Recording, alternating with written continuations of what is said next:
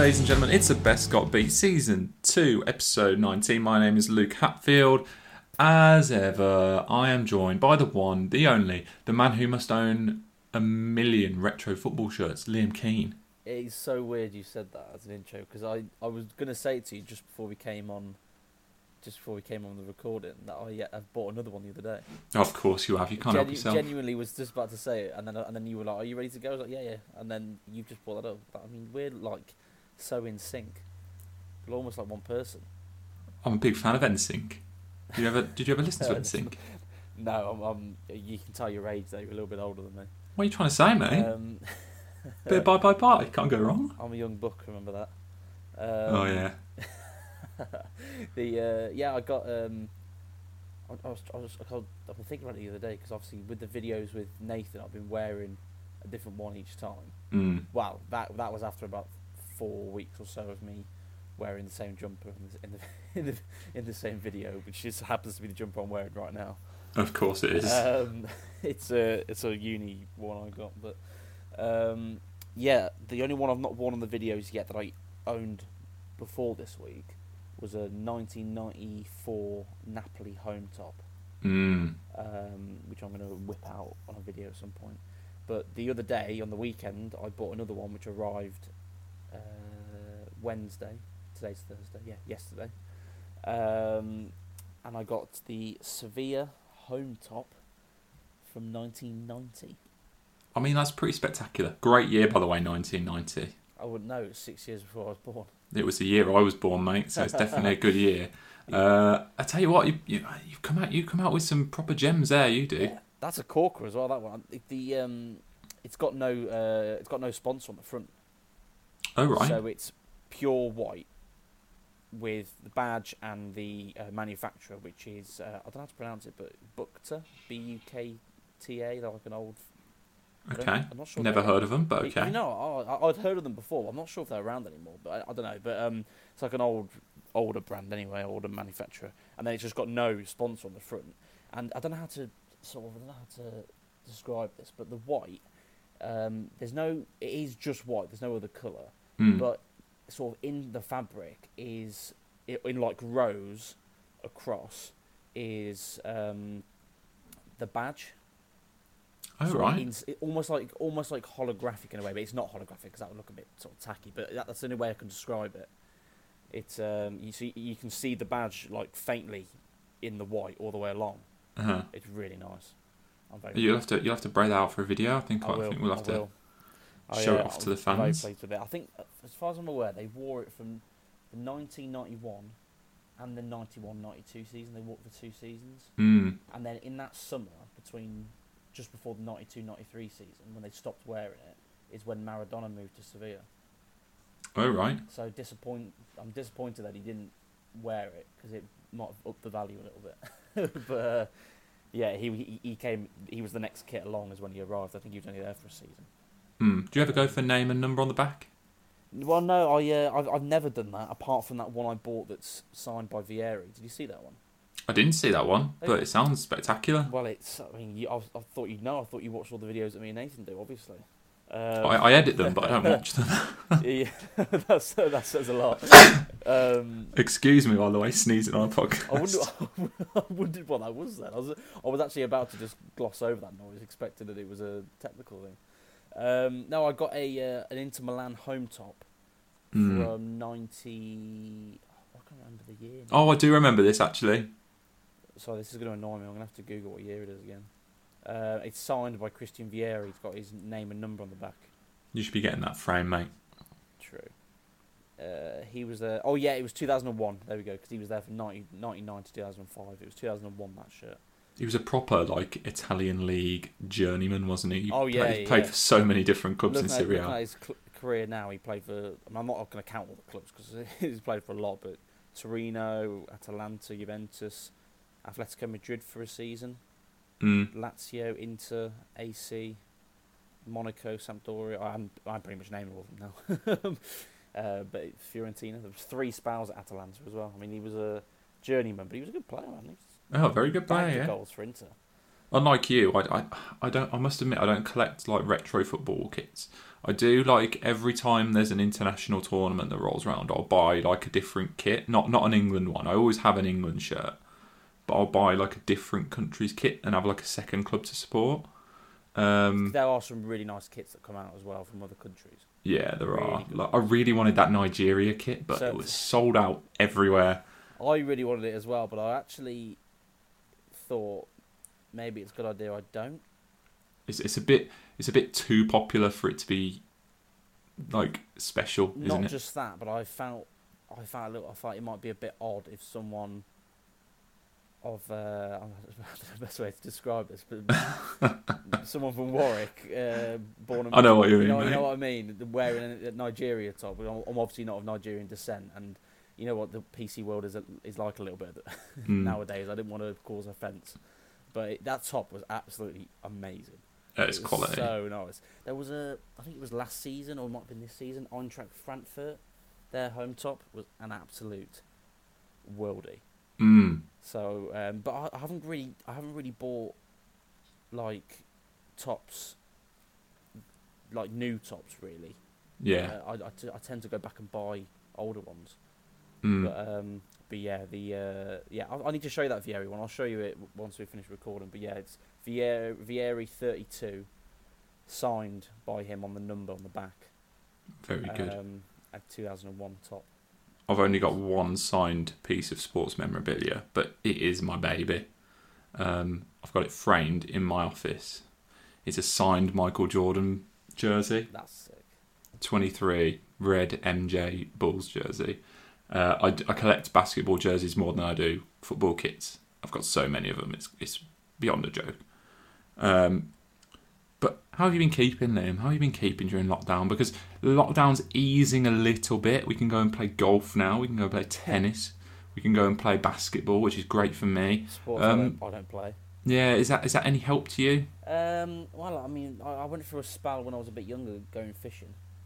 Oh right, Maybe, maybe I'll pick that up again. Bit of fly fishing for Liam Uh, King. it wasn't fly fishing. It, um, so maybe I'll pick that up again, but it's been a while since I did it. I'm what 23 now. It's maybe been maybe seven years, eight years, something like that since I went. It was like early teens. I used to go for a bit for a couple of years. Um, So maybe I'll pick. I've still got all the kit and stuff, so maybe I'll pick that up. But not really, to be honest. Now, I mean I was quite looking forward to getting excited up until the uh, the Sunday when we knew Bojo was coming on, thinking, oh, this might be the time we can all go out and do. Uh, basically, I just want to go to a beer garden. oh, you've not Um, got a chance of that anytime soon, I mate. know. And then, I mean, realistically, I didn't think that was going to happen, but I was just excited. And to be honest, I'm just seeing my misses as well. I was Mm. hoping something might happen, um, but uh, but no. So I actually, I'm uh, actually going to see my girlfriend today to go Oh, for yeah? a, a socially distanced walk. Oh right. Um, after work, so uh, that that would be nice. But um, yeah, I, I, it's been all right to be honest. Everything else is going all right. I mean, I'm uh, smashing work, obviously. I mean, I don't, I don't Obviously. uh, no, no, it's going fine. I mean, I'm still literally cooped up in the same, the same area in the same clothes, Mm. without a haircut. My hair is absolutely shocking. I mean, it wasn't great to begin with, mate. So mm, the irony. Um, so, I've gone. I've gone with the shaved look. I- I've been thinking about it. I really have been thinking about it, but I'm not sure I'm brave enough to do it. And also, I'm concerned it might not grow back. You don't have to worry about that. Mine grows back super quick. It's, I think it's genetic, isn't it? I mean, it might, it might not happen for me. I mean, if you shave it, it will grow back, mate. I guarantee it. I'd put. I'd put my house on it. I did ask my barber. So I had I had a haircut like the day before we went into lockdown, Mm. and I said to him because we obviously we were expecting it to happen. I said to him, if we're going to be in lockdown for a while, and my hair grows long, if I shave it all off, is there is it possible for it not to come back? And he said it is possible. It happened to a friend of his, and that, Wow. that and since then it's scared me from doing it. I mean, that's not great, is it? Imagine. I- I mean, I'd be so, I'd be so. I mean, because I, I am going bald, it's going to happen at some point, but I don't want it to happen before it naturally occurs. Mm. Um, although I think I'd look pretty good bald. I, I. I've been told by some people that it suits me. It's. I think it suits you because you got a beard. Yeah. If I didn't have the beard, That's the issue with me. I would look ill. it would, it'd be interesting. I'd like to see it. Either way, now's the best time to do it, mate, because no one's ever going to see it apart from your weekly Walsall video. True. How's everything with uh, with you? All good? All good, mate. All good. Can't really complain. Um, just plodding on. Um, let's talk Saddlers, shall we? We're Let's ten minutes in. Talk to me. Um, and the big talking point, of course, return of football. No. Um, what's the latest? What's the odds on League Two being finished? Because I'm going to be honest with you now, I do not hold high hopes for League One or League Two. No, I don't think anyone does. Um, it looks extremely unlikely that they're going to resume, and I mean, there's plenty of reasons for that. The main reason, really, as as with a lot of things and with football in general, it comes down to money. Mm. Um, I mean, I saw an estimated figure for how much the Premier League clubs are going to combine. So this is all twenty of them combining to make four million pounds to test just their players. That's let alone staff and everything else, and everyone else needs to be involved at that stadium. Mm. And for a Premier for the Premier League, that's easily affordable between twenty clubs. Between twenty four clubs in League Two, that's a lot of money. so yeah. um, it's uh, it, I mean it would be difficult to do without having financial difficulties at the moment, let alone the difficulties they've got. So that first of all, that's extremely difficult. Um, there's loads of things that comes into it when it comes to money. You've got bonuses, uh, player appearances, um, the fact that uh, we're unsure to what extent the players can play after June 30th, the ones that are out of contract Mm. because there'd be like a severance pay and there'd be uh, an opportunity for them to potentially play within that period. And i- although it's very uncertain, again, that's more money the clubs are going to have to pay. I mean, plenty of clubs already are already starting to cast players off, and, and a couple of clubs have put out their retained lists and let a load of seniors go. Uh, Scunthorpe being one, Colchester another in League Two. Mm. Um, so it, it just seems virtually impossible, I think, for League Two to finish. And I said this on the last podcast. It really pains me to say it because it, not something I didn't expect in my first year reporting on the club. First of all, uh, secondly, as a, just a football fan, I want I want the season to finish as it is and just and, and, and be concluded. But it looks. Yeah, it looks extremely unlikely. I mean, money's a massive thing. The contracts, as I've said, I mean, there's loads of variables that go into it, um, which is probably why it's taken the EFL a hell of a long time to make a decision. Probably too long. Mm. Um, I mean, the the board meeting uh, Wednesday, yesterday, um, was I'd say, by description it's, just the EFL board. There's no clubs involved in that, um, and it's it, at the end they put a statement out just to say it was seven or eight paragraphs of nothing, Mm. followed by uh, a line to say that clubs have been told that not to resume full training until 25th of May at the earliest. So when you take that date into account, if League Two is going to get finished in the 56 day period that the EFL set out for them to finish the, the league, which is which is the sort of framework they've been working to, they would Mm. have to start the league no later than June 6th. So that leaves them like 12, 13 days to train between 25th of May and June 6th, and that's just not enough time to get the season started. So that's just a, that's that's just a straight mathematical issue they've got Mm. that they can't actually start the season in time for that. So all of that into account, I just think it's extremely unlikely it's going to happen. So um, in terms of, uh, there's been a lot of reports about votes and uh, how they're going to determine the end of the season. Um, I understand that. Uh, well, I, actually, I know for a fact, first of all, that there is a uh, League Two and League One meeting uh, tomorrow, Friday. Um, that's a conference call with all the clubs and uh, the board of EFL. Um, they're set. They're separate calls uh, for the leagues. Um, and then, from what I've been told, the, none of the clubs, or anyway, the clubs that we speak to, have been told ahead of time that there is going to be a vote. Mm. So they don't know going into it what they're going to be told or what they're going to be discussed. The sort of the the, uh, the structure of the meetings is that the uh, the chairman will come on uh, of the EFL, uh, Rick Parry will come on and uh, sort of outline what they've been discussing that week, things like that, and then invite people in to sort of give their points of view, and then all the different club representatives then sort of get involved.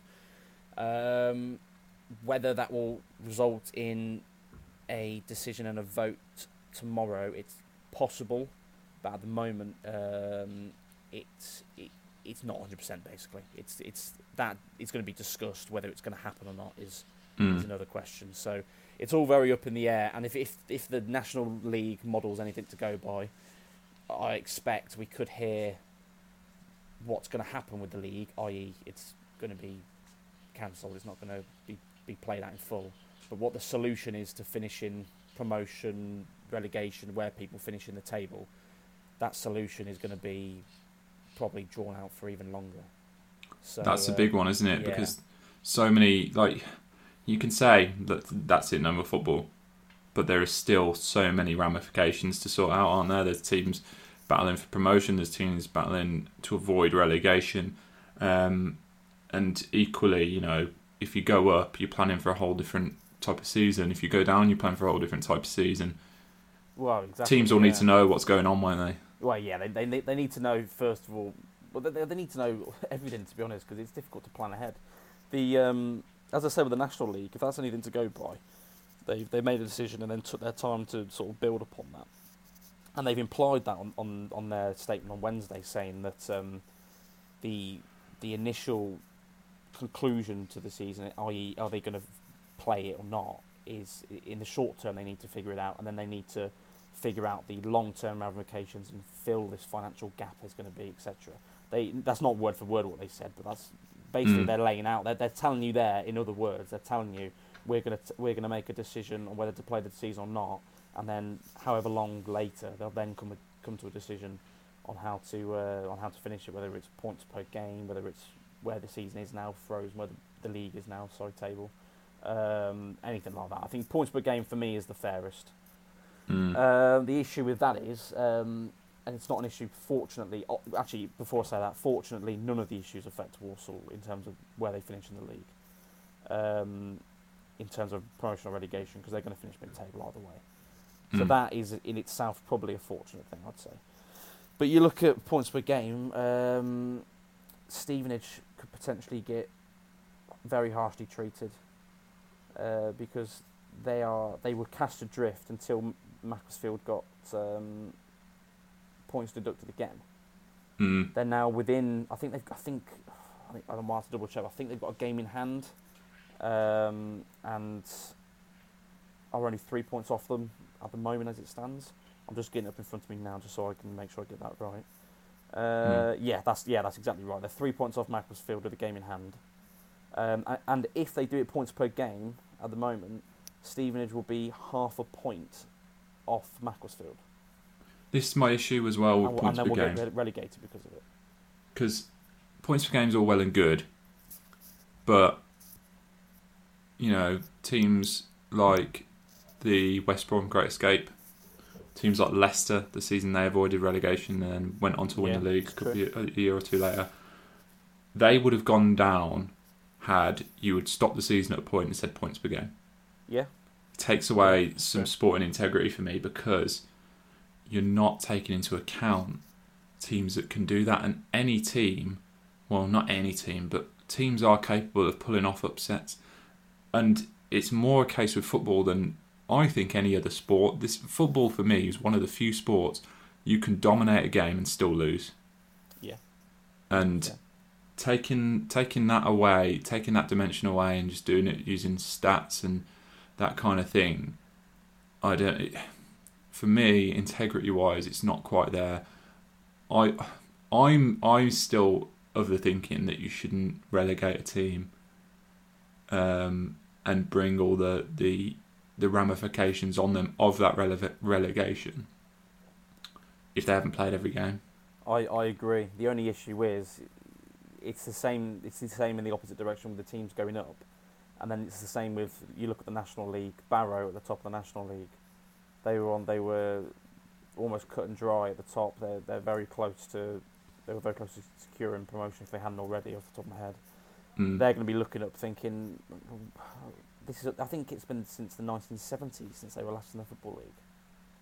I mean, My argument for that would be award promotion, um, but don't don't grant relegation, See, and that in that way everyone's happy, and then you increase the number of relegation Yeah. spots the following season. I, I, I agree with that. If, if you if you're going to do it in a way that it, it, it depends on the, the legal sort of ramifications of doing that. Whether they because they might have to I don't know what they've got all these legal who are they've got to go into how they finish division divisions and the tri-party blah blah blah. Mm. Um, so if that keeps everyone happy, I, I don't think that's a I don't think that's a bad thing at all. Just have more teams in each league. The problem is how far is that going to trickle down? Yeah. uh, you, you can only go so far with it, can't you? So, Mm. um, yeah, it's going to be a tough one because I mean, yeah, I mean the top of League Two as well. It's it's very tight, but Crewe are, and Swindon are the top two on the same points. Plymouth are a point off them. Swindon have actually got a game in hand on both of them, so they would be three points clear if they won that. Mm. So it's um, yeah, it's a tough one, really is. But sadly, all the everything's pointing towards the fact that it's not going to finish on the pitch, um, and then God knows how long we'll have to wait until it uh, comes back for the next season. Yeah, it's all a bit of a mess, isn't it? And I suppose the big question: a lot of people who you know haven't been, you know, haven't delved into um, the differences in leagues and stuff. A lot of people will be asking, why are League One and League Two being treated differently to the likes of the Championship and the Premier League? I know there's a big difference with money, um, and you know teams in the Premier League are spending fortunes, and teams in League Two are spending much less. But do you think there's some uh, maybe not not maybe not do you think there's some disappointment are you disappointed that teams lower down the pyramid are being treated somewhat differently to the Premier League and Championship where they are almost adamant that the season will be played out Um, I I am disappointed on a for a personal from a personal point of view because I want the season to be finished. Hmm. Um, from a they're being treated differently point of view, no, because it, it literally boils down to money again.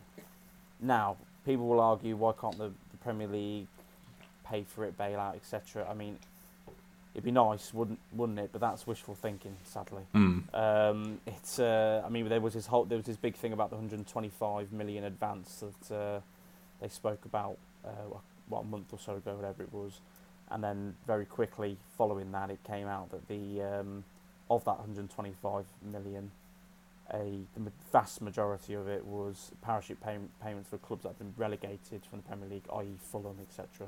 Mm. Um, and then even more of it, even less of it, sorry, of the remaining percent was then trickled down to, to League One and Two. Um, so they, the Premier League made a, made a very big thing about that and didn't actually outline in their statement where the money was going to and how it was being divided up.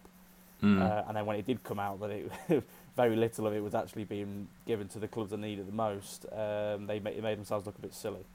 So um, it's wishful thinking that the Premier League are going to do that. At the moment, they haven't even got their own ducks in order, so they're not going to be thinking about looking after League Two, and that's just that's just the reality of it.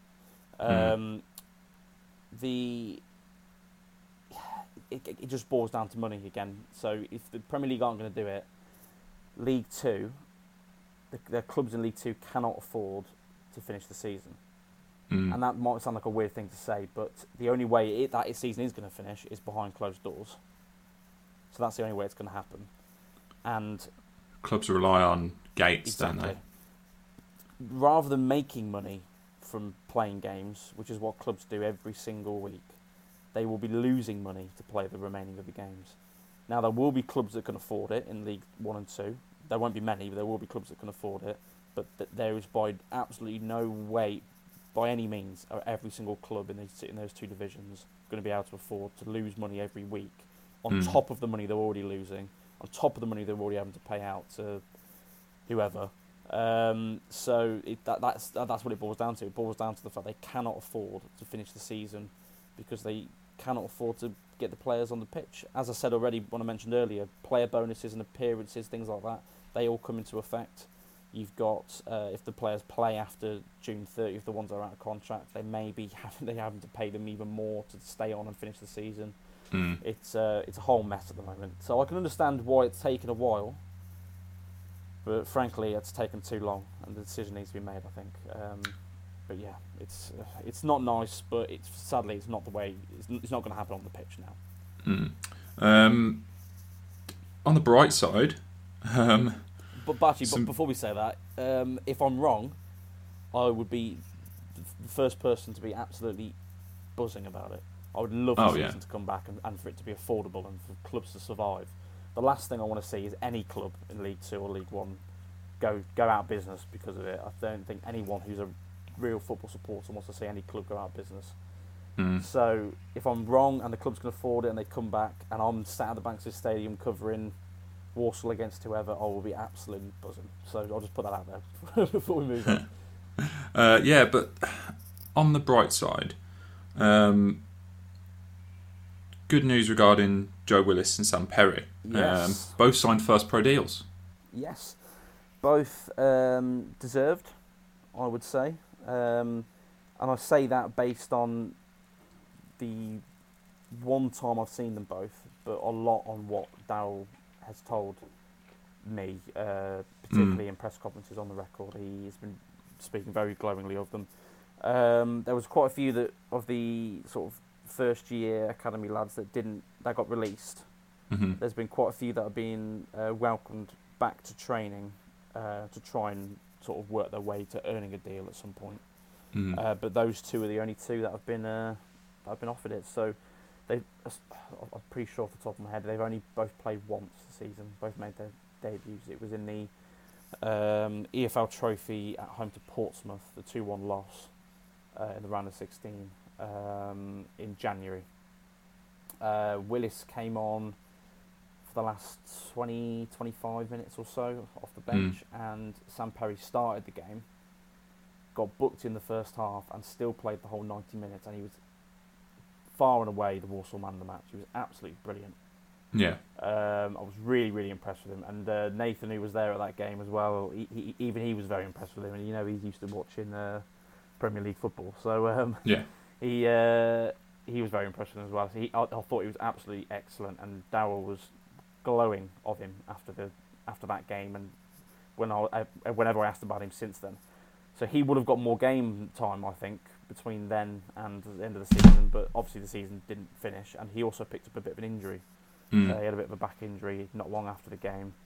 Um, he was on the bench once or twice. He was bench away at Salford, um, possibly one at a time. But uh, yeah, both very good deals. Two 18-year-olds coming through who got who seem to be thought of very highly. There's a few younger players under that that I know have got their eyes on. Luke Pierce is a 15-year-old striker that they're very keen on. Um, I don't know when his birthday is. He might be 16 now, but he was 15 last time I checked. Um, Mm.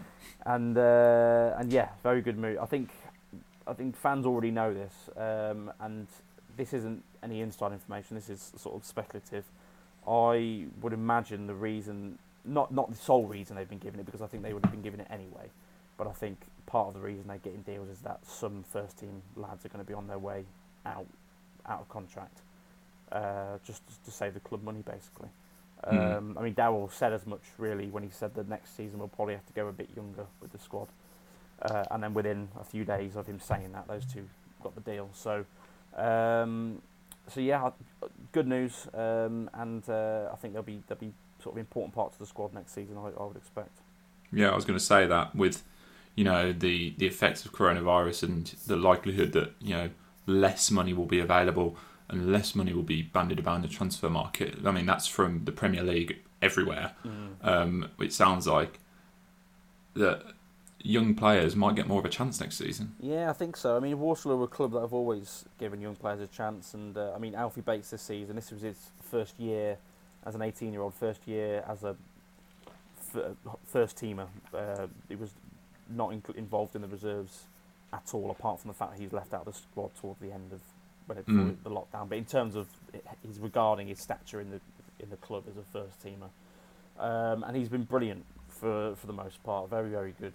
So they can, and he's a he's a central midfielder as well, same as Perry. Willis is, uh, I, th- I think they potentially are going to try and work on where his best position is because he's he can play centrally, Mm. sort of more uh, sort of midfield, um, more of an advanced position. When he came on against Portsmouth, he came off on in the right wing, Um, so he is a more of an attack-minded player, but more of a, again a midfielder, not a striker. So I think they're probably going to Yeah. work on his best position. But they can look at uh, Alfie and uh, and use him as an example. I mean, he's been brilliant, uh, shown how a player should move up from the youth ranks at 18 and what they should do to get into the into the team. And uh, I mean, he's had the odd bad game here and there. I mean, he didn't ha- didn't have a good game at home to Carlisle in January, and uh, but I mean to say that about an 18 year old who is going to have the odd bad game here and there, that's just natural.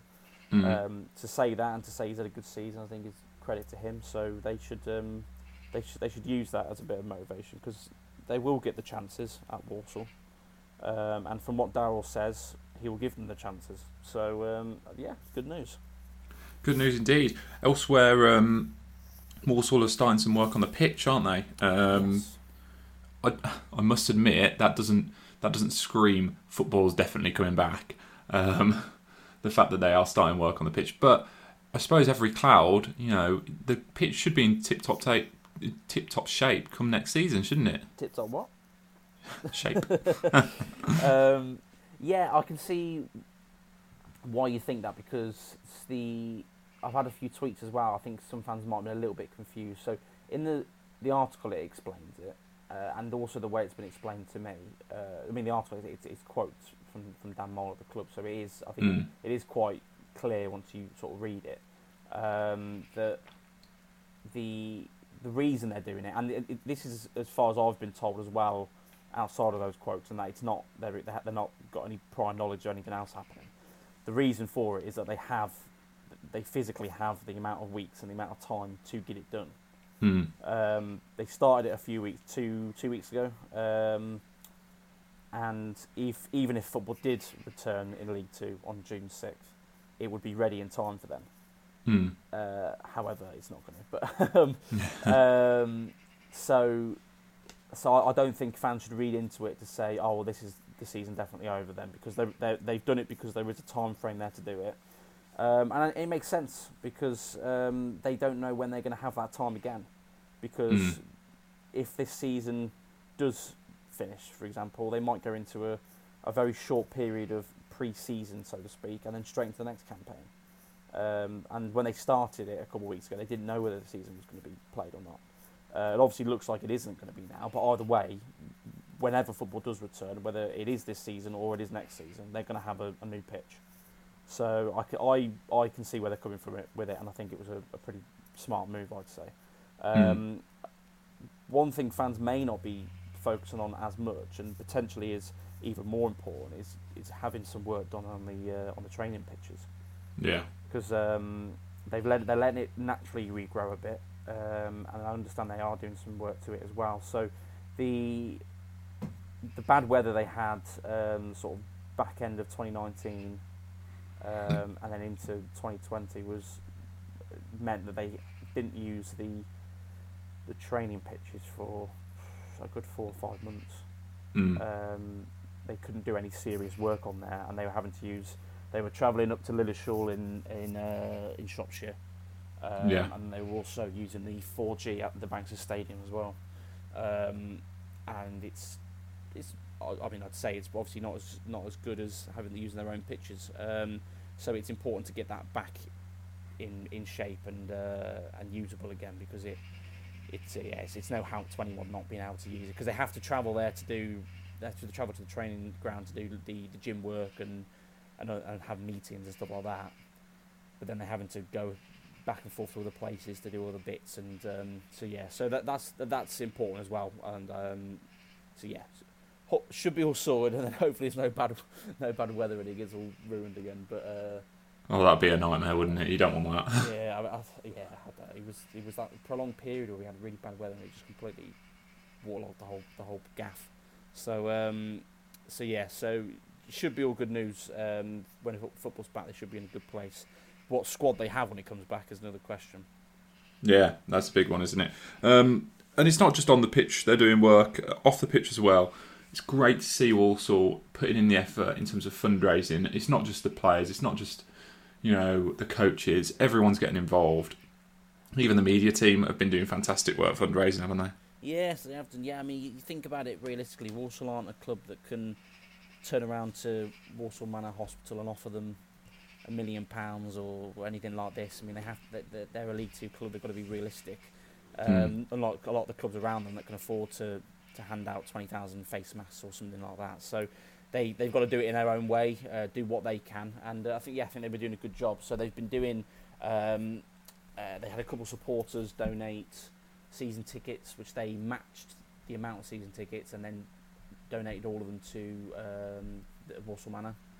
Um, Mhm. So little gestures like that are really nice. Um, and then yeah, as you said with the with the media team, they um, so it's Sam, Tom, and Paul, and then uh, Secretary Dan Mole as well. Uh, the four of them have been doing a running challenge. Um, I forget off the top of my head how many how many k it is they're meant to be doing between the four of them. It's two hundred and something, I believe.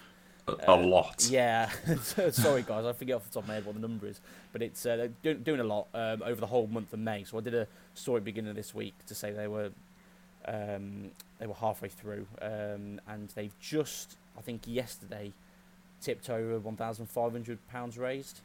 Mm. Um, that's going to go towards Acorns and towards the community hub that they're building at the at the at the stadium to help uh, to help fund that as well because the building work's sort of on hold at the moment for that. Um, and then obviously Acorns is a is a charity that Express and Star have done a lot with, helped them, help them fundraise, and, and the club have done a lot with them as well, pledging to, to raise ten grand for them and stuff. So. Um, and I've been to Acorns myself, the, the hospice in Walsall. I've been there a couple of times. Um, a couple of times when I was on news, and a couple of times, uh, or once I think, sorry, when uh, I had the uh, the sport job. So um, Fantastic work they do there. amazing work, really, really good, really, really lovely people there, um, and uh, and yeah, I mean they obviously because they were in danger of uh, of going under, they've benefited a lot of, of all the fundraising. So uh, so yeah, really, really good. And as, and as I said at the beginning, it's the club have got to do it in the way they can do it. They're fighting to keep themselves afloat at the moment, and as I said, they they're not a club that are in a position to be able to splash the cash out on helping Mm. other people. It's, sometimes you have to look after number one, but to do this bit on the side to to help the people around them as well, I think is always good, and it, it always comes across well, doesn't it? It's the, the connection between the club and the fans, which I think has improved a lot over the last year or so, um, and uh, and yeah, all all positive stuff. Brilliant stuff from them. Uh, let's get on to questions from the listeners, shall we? How many questions? This is the first question. How many questions has Lee Reynolds sent this week? That's the Oh, right, question. okay. We've got one, two, three, four, eight? five, six, seven, eight, eight, eight questions from Lee. Eight. I was right. I think I might have counted earlier. Lee, you're a top man. We always appreciate the questions. I was a little bit concerned because I, I sort of left it a little bit late this morning to putting out the tweet, and I only had one or two one or two tweets by uh, a couple hours in. But Lee came clutch and, uh, and threw all of the matters. Yeah, he's, he's great. That he is. He's a good man. First one, uh, Jamie Simner. Any news on when the new kit will be released? I read somewhere that the club could release it earlier than normal to raise further funds. Happy with Erreà, uh, the current manufacturer, of course. Kits have been great last two seasons. Tell you what, that's not a bad shout releasing the kit early to raise further funds. I don't know whether they're, they've got it all sorted, whether they could manufacture it and, and sell it though. So it's because there was an update on the, the Zoom meeting that, excuse me, uh, that Tom did with uh, with Stefan, Dan, Darrell, and Lee that Mhm. they put on uh, last week, I believe it was. There was an update in that, and then they also put out an update to confirm that they'd signed on with Erreà for another three years. So, bringing all of that information together uh, to answer the question, they they've signed a three-year deal again with Erreà. Mhm. Um, the kit is done. Uh, in that they they they obviously they decided on it, and it's in the process of being manufactured, as far as I'm aware Mhm. um, and they have the capability to release it earlier. But Dan's Dan mentioned on the uh, on the Zoom meeting they did that he was they were mindful of putting out earlier and asking fans to contribute more with their own money when fans have Mm. already done quite a bit already. Uh, I think they were mindful of of put, heaping too much pressure on fans. So it definitely would be a good way of bringing money in, but I think they're trying to get that right balance. Um, so yeah, so the, the kit is the kit is ready to go um, for all intents and purposes. They've just got to decide when they're going to do it, and uh, they have said they're going to wait and see the outcome of this season first before decisions made on that, which which makes sense, I think. So, um, so it's not necessarily being released early. uh, but it potentially could be. The big question is: Is Liam Keane going to buy it? Well, I'll just see if Tom could get me one for free. no, I'm joking. um, um, probably not, to be honest. No. Oh, you'll buy the 1992 No, one, won't you? It's funny you said that. I, w- I was looking at a 1990s Walsall one on eBay the other day. No, of course you will. But, you can't um, help yourself. But I've decided I'm gonna have a little. I didn't come. Ac- I didn't even search for it. I came across it by chance. But I'm gonna. I'm deciding to have a little break from buying shirts for a bit. Okay. When's your birthday? December 29th. Oh, you might get one from me in seven months' time if I remember. Um, Vital Walsall lockdown officially ends. Where's the first place you go to and the first place you go out for dinner? I like this bit it's added on at the end. Luke may answer too. That's brilliant. Look, you you have the you have my permission. You have Vital's permission to answer this question. I'll let you go first and everything. All right, okay. So lockdown officially ends. Where's the first place you go to? Uh, I'm just gonna kind of merge these. Um, No, no, I'm not having it because I was going to merge it as well. You can't merge a food place with the first place you're going to go. Oh, Do them separately. Don't break the rules. Vital uh, set the rules, and they've kindly given you permission to answer the question. True. First place I go to is the gym. I, I can't do without my exercise, and I've been doing home workouts, and they're fine, but they're not the same. Yeah, They're just not. yeah. They're just not. And I understand, like gyms are going to be one of the last ones to reopen. I think, because when you think about it, the amount of people just touching stuff, just like, oh, I'll put my hands on this dumbbell, and then I'll put them down. If you if you're a good gym goer, you would put them back in the rack. What, um, what gym do you go to? Is it like a? I go to the gym. Oh, I remember you saying this before. Yeah, because I go to I go to Pure.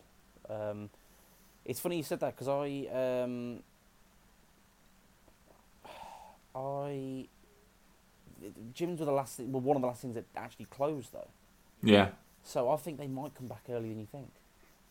I don't know. when I was in Pure, just before the lockdown, when they were, they reduced it to like 100 people in at a time, and they'd taken a load of machines out, so everything was two meters away from everything else, Yeah, um, and stuff like that. They, uh, I mean, the staff were just constantly picking stuff up, wiping it down, spraying everything. I mean, there was spray stuff everywhere for people to pick up and spray things down when they've used it. I think it might come back a bit earlier than you think. you know what the killer is for me.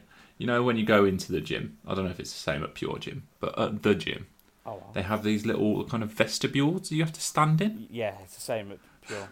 It's guaranteed that is not the place you want to be going. That's a good point. Yeah. Agree Um. So I've got a feeling they may have to do some sort of manual sign in, sign out process to avoid people going through them because, I mean, I know you're not in there with someone, but it's a very tight space and all it takes is one cough or one sneeze. Do you know what I mean? Um, That's a good point. in terms of food, first place I go out for dinner, it's a tough one. There are a lot of good places. I have missed like the odd takeout, the odd Mackey's, the odd KFC. Mm, I'm a big Nando's man though. yeah, I know you are. I'm I'm with you on that. Nando's is great, and, and there's there's some places like nearby to me where like little independent places which are really good. A lot of them are still open and doing delivery, so I've been kind of trying to help them out by taking like doing them orders like via like you know Uber Eats or Deliveroo just to keep them going. Um, but Nando's is a big one. Nando's would be enjoyable. I am gonna slightly cheat and um and name about four or five food places. Um, but I'm gonna agree with you with the gym. Mhm. I'm also gonna name a couple of these places as well. I'm I'm not interested in Vital's rules. Um, um, uh, the Banks Stadium hopefully will be one. Yeah, yeah, true. Um, and probably go- see my girlfriend properly. That'd be nice. Um, Such a softy, aren't I? Um, with food, so Nando's would be a big one. I am quite looking forward to getting a McDonald's in. Not gonna lie. Mhm. Um, I I've been eating and like running and everything. I've been eating really well and been really healthy for the last like almost two months. As soon as lockdown started, I jumped straight on it. I've been doing counting my calories, m- my macronutrients. I've been Mm. I've been running, doing the Couch to five k. I'm in week seven of of nine currently. Um, I've been smashing it, and I've been actually quite enjoying it. But Have you nailed a 5k yet? uh, no, I, it- on the Couch to five k, it doesn't actually do it by distance. It does it by time, and then it's sort of there or thereabouts five k. Right, Um, okay. So it's the time is thirty minutes. Um, because it builds the time up each week. I'm on this week. I'm running 25 minutes. I'm doing that. I've done that twice this week, and I'm doing it again Friday. Uh, I'll tell you what. If you're running 25 minutes, you might do a 5k. Yeah, that's true. Yeah, and uh, to be fair, I've I've, I've I'm feeling I mean, my- that's a, I'm feeling myself getting a lot better at it, and I think I'm running at a pretty decent speed as well. Uh, it's a. I'll tell you what. It's a. It's a. It's tough though running a 25 minute 5k. I did it a couple of weeks ago. I've managed to cut my time down a little bit now. I'm at like 24:15. pretty good. My I God. don't think I I mean, am there. I'm, don't. I definitely don't think I'm there doing it because I'm not. I'm not been calculating the distance, but I don't think I'm too far off. I think I'll be. If, for example, when, when I do get to the 30 minutes, I think it'll be just over 5k. I think because I'm Yeah, for sure. You should- speed. next one you do, just just put your your. You, have you got like some sort of fitness watch or something? I don't sadly. Or you could even use your phone. Just just measure the distance. How do you do it on your phone? Have you got, you've got an iPhone, haven't yeah, you? it might be worth telling me off there because I might have to give you literally give you technical instructions. Yeah, you just go to your workout section, mate. I don't even know what that is. Okay, we'll we'll we'll, we'll come back to this. Yeah. Um, so yeah, so, I was- so I'm, I am quite looking forward to having a little cheat meal. I mean, I did have because I watched the. I'm a big UFC fan. I'm a big MMA fan, boxing fan, Mm. combat sports in general, really. Um, so I stayed up for the big UFC card that was on last week. So I stayed up all night till six a.m. watching it. Um, and I got myself a pizza for that. So Oh, yeah. And some beers. Had a bit of a cheat. Um, so, but apart from that, I've been eating really well. So I'm looking forward to McDonald's and the good Samaritan I am. Just before lockdown, I got a new phone. Mm. I got an iPhone 11. I had an iPhone 10. Tidy. I actually, because I was paying a lot for my iPhone 10. To be fair, I don't know why I was paying so much. I got it. I rang them up, and they and because when you ring these companies up like Rang O2 and you can sort of haggle for a better deal. I rang them up. I got it thirteen pound cheaper a, a month than I paid for the 10, and they didn't and, and I didn't have to pay an upfront cost. Decent. So I saved money to get a new phone. So I was Just like, makes sense, doesn't it? So in the process, I bought an iPad with it as well. Oh, of course you did. um, All that money you saved just gone down the drain. well, that that's monthly as well, to be fair. But um, so, so I had a, just a, a ten line run, it was in really good nick, and my girlfriend had an iPhone eight, so I gave it to her for free, an iPhone ten. Mm. I mean, that's I mean, I'm such a good Samaritan. Uh, I mean, I, I could have given it to charity, but still, I gave it. I gave it to. her. Um, so in in return, I've asked for Five Guys. Oh, Five Guys is a solid shout. I know. I've been proper craving Five Guys because I don't, I don't have Five Guys very often because it's quite expensive. Um, Yeah. I'll only have it on like my girlfriend works, lives and works in London. Um, she's actually back with her family near near me at the moment. That's why I'm going to see, Mm. going to see her today. She moved back just before lockdown. But anyway, um, so normally when I go like go to London um, to see her, we'll, we'll, we'll have one like every so often um, and stuff like that. Uh, so I've not had one in a long time. But I've said to her because I've given her a phone that I could sell for about three, four hundred quid. Um, she has to buy me two. Five Guys is good though. Not- not you know what I love about. Five Guys? The portion of chips they give you. You ask for a It's little one and it's a full It's bag. mental, isn't it? So I, because I very quickly learnt this with Five Guys. I was I was warned and then realised through a mistake the first time I bought one that you either buy a small to yourself or you buy a medium if you're sharing it with someone else. You Yeah, I made that large. mistake. I bought a large for myself that first time I went there. It's mental. They, the amount they give you is ridiculous. A small on its own is more than enough. Get the massive. Oh, the, oh, the burgers are so good. The Uh, drinks machine's great as well. And I've never really had a drink there, but I have said that when we go these two these two separate occasions to pay off this phone for me, I, I'm going to buy a milkshake, so she's going to have to spend an extra fiver. Oh, the- I just like the drinks machine. It's got that. Well, it's got so many different options. You can get like Powerade. You can get like drinks that haven't been like for sale for years in them machines. It's amazing. To be fair, her buying me two Five Guys, if I'm going to have a drink each time as well, and I'm going to get like the big burger and go all out on it, we're talking. Well, collectively, she's probably paying fifty quid. If that. probably 20 to 25 quid each time, and and she's buying me two, 40 to 50 quid. So Yeah. to be fair, she is paying a little bit for me, but um, but yeah, so that's that's that's the big one for me is Five Guys. That's that's where I'm gonna absolutely smash when I when when this lockdown's done. I cannot wait. Yeah, do you know what the killer's going to be with McDonald's and KFC? Well, some KFCs have started opening up now. The queue for Oh, the yeah. drive-through is going to be insane. There was some queues. oh, I can't remember where it was. I saw it on Twitter, and they were absolutely mental. I think I think it might have been in the the Black Country, possibly. Is there any KFCs open in the Black Country? I saw a queue for a KFC in Solihull, um, and it's I don't know. A lot of listeners probably won't know.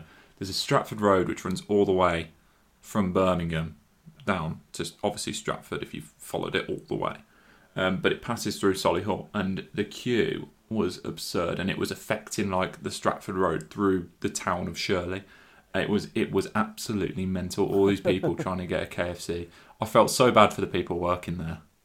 That is mental. I mean, I don't get me wrong. I, I would obviously wouldn't mind a little cheat KFC here and there, whatever. I would not be queuing in that to go and buy one. No, No way. if, if I'm gonna, li- I'm not gonna lie. If I drive past a KFC and see the queue for the drive-through is outside of the drive-through lane, I, I'm, I'm already seriously thinking about my yeah. choice. No, I, I think the people who are going to queue for like an hour to get is me- mental.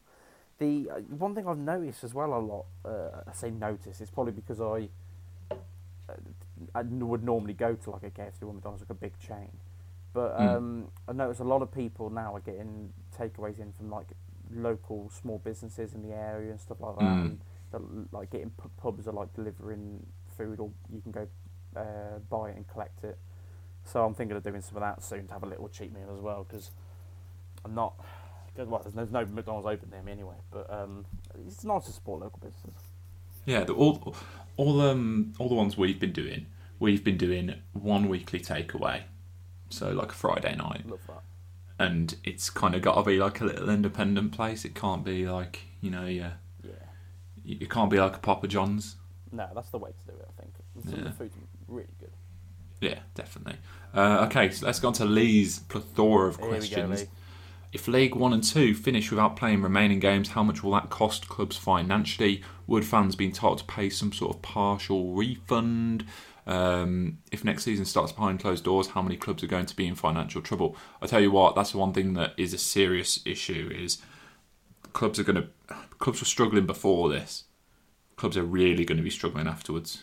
Oh yeah, hundred percent. Um, the the financial impact of it. I mean, they would they would have to, as I said, they'd lose money by playing the games in League Two at this at this stage. hmm First of all, which makes it virtually impossible to do. In terms of refunds, it's a very sticky one because I'll try to think how they how they would do it because I know that didn't West Brom just yesterday announce refunds for season tickets. Yeah, they started giving. Is that Yeah. I, I didn't actually quite get a grasp on that story. I was busy yesterday. Was it this season or next season they were giving refunds for? I'm not entirely sure. I can double check that though while you're talking. Yeah, yeah. Have a quick check if that's, if that's all right, just because I don't want to get it wrong for anyone that's listening. But um, the because I, I know that they were at Walsall, they were putting things in place for people to watch on iFollow um, the rest of this season. Season ticket holders for free, and then other play, other people could pay for it. There was no talk of refunds. If the season Just to clarify, they're they're refunding match tickets bought for this season. That makes sense. Yeah, I thought that might be the case. Um, so, I think they would have to do something. To what Hmm. extent they they could do something, I don't know. Um, and I think fans would probably be quite understanding of it. Um, excuse me. So, yeah, at this at this moment, it's a bit un, un, unclear. And once there's a decision made, I think these an- these questions will start to be answered a bit more in detail. Mm. Lee kind of followed that up by saying, "I'd like to make it clear that I wouldn't look for a refund if the season ends. I would let the club keep whatever refund was due to help them out." That doesn't surprise me. I think there'll be. I think the, actually the majority of Walsall fans would probably say the same. And and me saying that isn't a pressure on any Walsall fan to, to have to think that because there's there'll be a lot. I mean, Walsall isn't an affluent area. There's a lot of people who are going to need that money. Um, Mm. And if they need the money, they sh- they should ask for the money. Equally, if they can afford it and they want the club to have it, then I think it's a really great thing for them to do. So. Um, it's a difficult thing to weigh up, and I think the club are also going to have to weigh that up as well because it's not e- it's not easy for either party. Um, No. They potentially will have to do something or offer something. Uh, we'll have to see what direction that goes in. If Darrell Clarke's playing budget is cut, which is highly likely, who do you think will be leaving Walsall in the summer? Asks Lee. Will the squad look a lot different in terms of age and experience? Will which areas of the club will be most affected if there are cuts? Um, so, in terms of contracts, they have. Darrell describes it as a, a decent number. That's, I don't think that's his, his, his. He can't speak his exact words. Um, but uh, he's got a decent number of first team players still still on contract. So, um, so I don't think it's going to look wholesale changes. It's not going to look completely different. Mm. Uh, but I think there will be a decent number out the door potentially. So um, I would expect, and, and Darrell also does say he likes to have players on shorter contracts. So I would expect we're looking at some of the older lads are probably on shorter contracts. Mm. Um, potentially one or two of the younger ones that came in, like Adebayo, for example, he came sort of from an academy. Uh, I'm not saying him, for example, because I know he's on a short contract. I'm just saying him as, as an example of the type of player who may be on a short contract. It's difficult with these types of questions because I think fans all know now Darrell's policy. He doesn't like giving out anything Mm. on contracts. Um, he did give out the information that Wes had signed an 18 month contract, uh, so we do know that he's under contract for another year. Um, but yeah, it's difficult without knowing which players are out of contract, uh, but there, Mm. there will be a few. And then the, the ones that they can't keep, the academy players will take their place by the sounds of it. Yep. Um, question marks over possible bailout from the EFL for all clubs. In practice, how would this work? On one hand, you have well-run clubs, and the other, you have poorly run clubs. Would it be fair that some clubs potentially get a bigger helping hand than others? If that did happen, or if any sort of funds came from above in any sort of way, the sad reality of it is most likely that the clubs that are going to struggle the most are going to get the more money. Now, you can understand it in a way because they need it. At the same time, a lot of them are going to need it because they've not been run very well. Mm. Um, and then it, it it leaves a sour taste in the mouth for a club like Walsall, who's run sort of quite tightly financially, um, but could also do with a bit of help, I imagine. So, um, yeah, it's a tough it's a tough one because there's there's plenty of when we see, for example, Macclesfield. I mean, they're in dire straits. I can only imagine. Um, there's plenty of clubs in League Two that pay beyond their means, Mm. um, and that's there's there's a few clubs I know of in League Two that pay beyond their means just on player wages Yeah. let alone everything else that comes into account. Um, so yeah, it's um, sadly that's probably the way it will go if that ever happens, but we'll have to wait and see. Uh, if there's no financial help uh, for clubs in leagues one and two, do you think many will end up going out of business? Could it be that in the future there's only enough teams to have one league instead of two? What in terms of League Two and League One becoming one league? Yeah. Well, I mean, I mean You'd imagine that you'd have teams. If if teams were going out of business willy nilly, um, which obviously we would not want, and no football fan would want, you've always got you've got teams in the leagues below to kind of fill that void. But it's, it's it, I mean it doesn't bear thinking about, does it? I don't think it would get to that stage. I think I think something would, would be done before we got to that stage. Um, and if you're going to make one league, you're talking about a lot of team, a lot of teams going out. Unless they changed how many teams are in the division, you're looking at a whole league basically being Mm. expunged. So I don't think that's going to happen. Um, but I do like Lee's questions. He's, he's he comes up with some creative ones. He certainly does. This one is as well. A lot of people's lives have changed for better or worse. Some are working from home and are enjoying it. Um, once the crisis is over, what changes do you think would happen in the football world that are for the better and worse? I must admit, um, question, some yeah, something we have seen from clubs is an increased um, kind of fundraising, charitable causes, that kind of stuff. I think that could continue, and I think that could be a silver lining to kind of bring from all this. Um, on top of that, I feel that I mean this has been discussed before. The amount of money that clubs are losing, we're going to see the transfer fees for players. I think drop quite a bit. We're not going to be seeing. I mean, even in world football, we're not going to be seeing 100 million or 200 million splashed on players in the foreseeable future, purely because of the amount of money that clubs have, have been losing over this. Yeah, I think so. Um, I think it's an opportunity, isn't it, to iron out some of the uh, the creases in football. There's Hmm. there's a lot of, and again, it comes down to money is most of the issue. Um, there is a lot of problems with the way football's run. in, in terms of finances, I mean, as you just said there, with the the, the playing field is so. I mean, you look at the difference between Championship and League Two. The financial power, um, and, all, and also the quality of football. In all fairness, mm. is day and night. Uh, the the gap to get up there is huge to bridge. Um, so you, I think you're going to see you're going to see caps on wages. You're going to see. I tell you what, a salary cap would be interesting in the league. Yeah, I, th- I think it's 100 percent possible. I don't think it's a case of capping an individual wage for a player. I think it's it'd be a team salary, wouldn't it? a Team cap. So, for example, if you wanted to pay, let me just choose two players at random. Um, I don't know, Alfie Bates and Sam Perry. If you wanted to pay both of them two hundred pound a week, you can, or you could pay one of them fifty pound a week, and the other one the remaining amount of, of that. My maths isn't very good. 150. 150. 350. 350, yeah. Um, if, if, you see what I mean. So yeah. you can, uh, so for example, if you've got a, a two, uh, I don't know, 20 grand a month wage budget, you can pay five players five grand a week, but then you won't be able to pay anyone else anything else. You know what I mean? So yeah. you've got to obviously level it out, and that for League Two would work quite well because, as I said, there's a lot of teams who are paying way beyond their means for player wages. I think it'd be great to see that implemented. I mean, and I know it's a big change.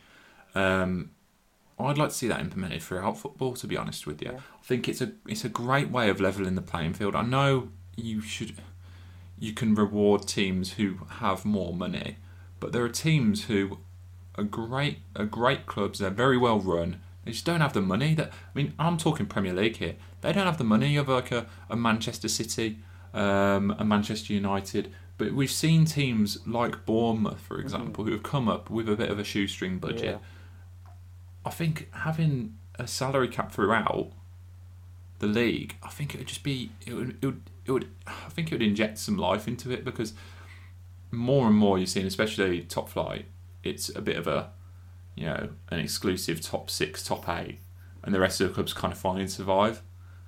I think it would kind of put an end to that, and it would, it would level the playing field. There, um, I think it puts a bit of strategy into it as well, because you can yeah. you can take the risk if you wanted of paying one particular player more money. Let's say he's more experienced, he's he's better than the players you have, or whatever. But you take the risk of then having to have the rest of your squad slightly weaker, or mm. players paid less, which could have its own ramifications, uh, to make sure you don't go above that cap. Um, and there's a bit of strategy to it because you could choose to have bring that player in and pay other players less, or have a weaker side with academy players or whatever, or you could have everyone on a relatively almost the same money here and there, uh, every player and and, and sort of go at it on a sort of level playing field within the squad as well. So there's a bit of strategy to it as well.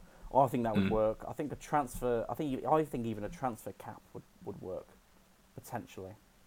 As in, like a value you can spend over the window. Yeah.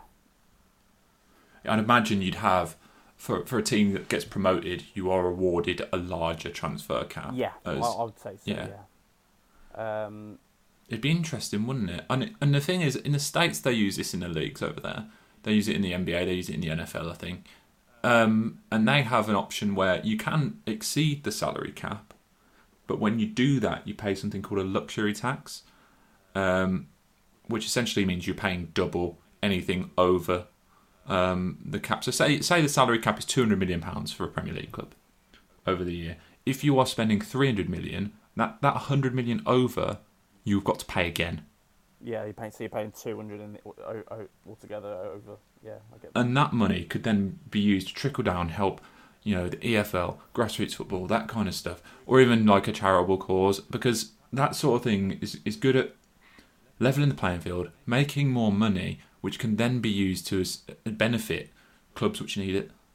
Yeah, I completely agree. I think it's these changes. I think are going to have to happen because you can't have another situation where clubs are going out of our business and historic clubs with with fans that I mean clubs are the the lifeblood of communities in a lot mm. of places and um, you can't have them going out of business and uh, and being ex- completely destroyed, basically. So, I think I think this is the opportunity to make those changes. I think I think we'll see something at least. Hmm. Let's hope so. Last couple of questions. Uh, Alex Bailey, did you ever go to a Walsall game before you started covering us? Funny you say that. I did. Did you? I did. Um, because I was covering it for digital. Oh, of course you were. I did one game because I helped out with, with you and Nathan for only only a couple of games. I think two or three games I did. Uh, Yeah, we sacked you off because you weren't very good. Well, that's not how it worked. I'm joking. you were Um, very, very good. Yeah, all right. Um, so I did a uh, League One game in February last season. Yeah. Are you googling the, the fixtures?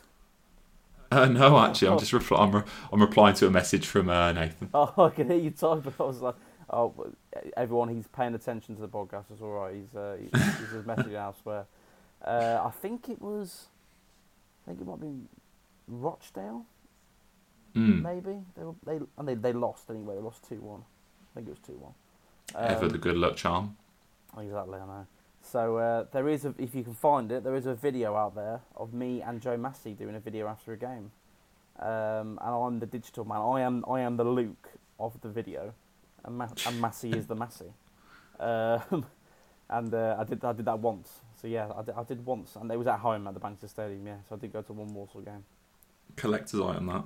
Uh, Um, Elliot, what's your favourite moment watching Walsall so far? Ooh, favourite moment. There's been a few very good ones. There's been a few difficult difficult ones as well. Uh, I think the last minute winner against Northampton at home, which was only Mm. like two or three games before the lo- before the game was suspended. Yeah, two 0 down at half time. Come back to win it 3-2, 93rd minute. And have you heard um, Tom Marlowe's BCWM commentary of that goal? Yeah, yeah. Hold up! it's brilliant. It is brilliant. Uh, I think that one's. I think that one because I genuinely. Uh, I don't want to sound too unprofessional, but I genuinely stood up when the goal went in and sort of, sort of celebrated around me, but didn't. I didn't start like start jumping up and down screaming, but I sort of would like I jumped away ah, and then realised no, I've got to sit down and actually start typing. Um, Goal, Walsall. Yeah, exactly. So it was. Uh, yeah, that that was a really great moment. I really enjoyed that. Hmm. What's the best goal that you've seen live? Asks Nick Effridge. There have been a few corkers this season. Um, for me, the best goal I've ever seen live is in at a game. Um, there are a couple, but they're both Villa goals. Um, one was Alan Hutton against Blues in the derby last year, if you remember it, where he kind of runs from yes, right back. I remember that one. Yeah. Um, that was a pretty crazy goal.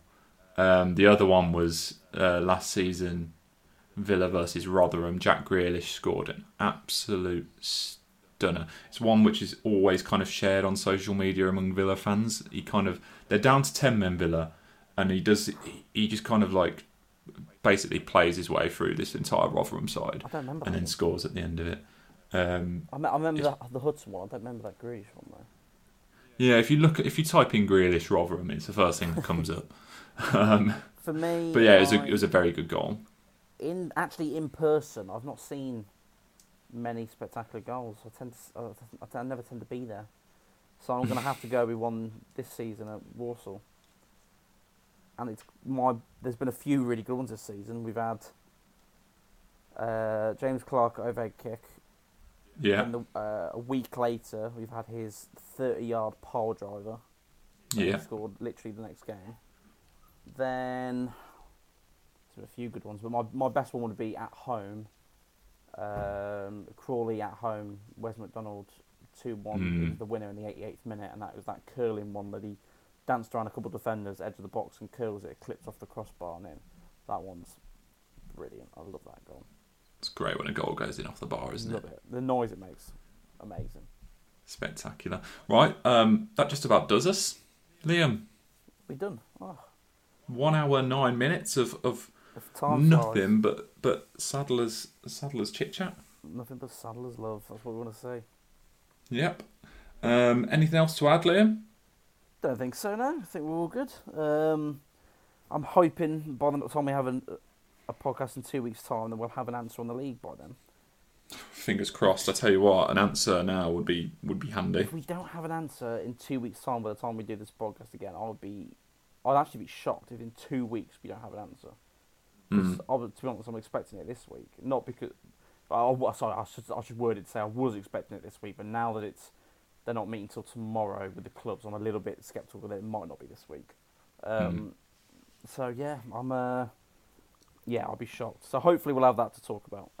um, but uh, but yeah, we'll, uh, we'll we'll we'll we'll get there in the end. There, be, there should be plenty of talk to talk about, I think, over the next couple of weeks. So I'll keep doing the videos with Nathan, and then uh, I'll see you then, mate.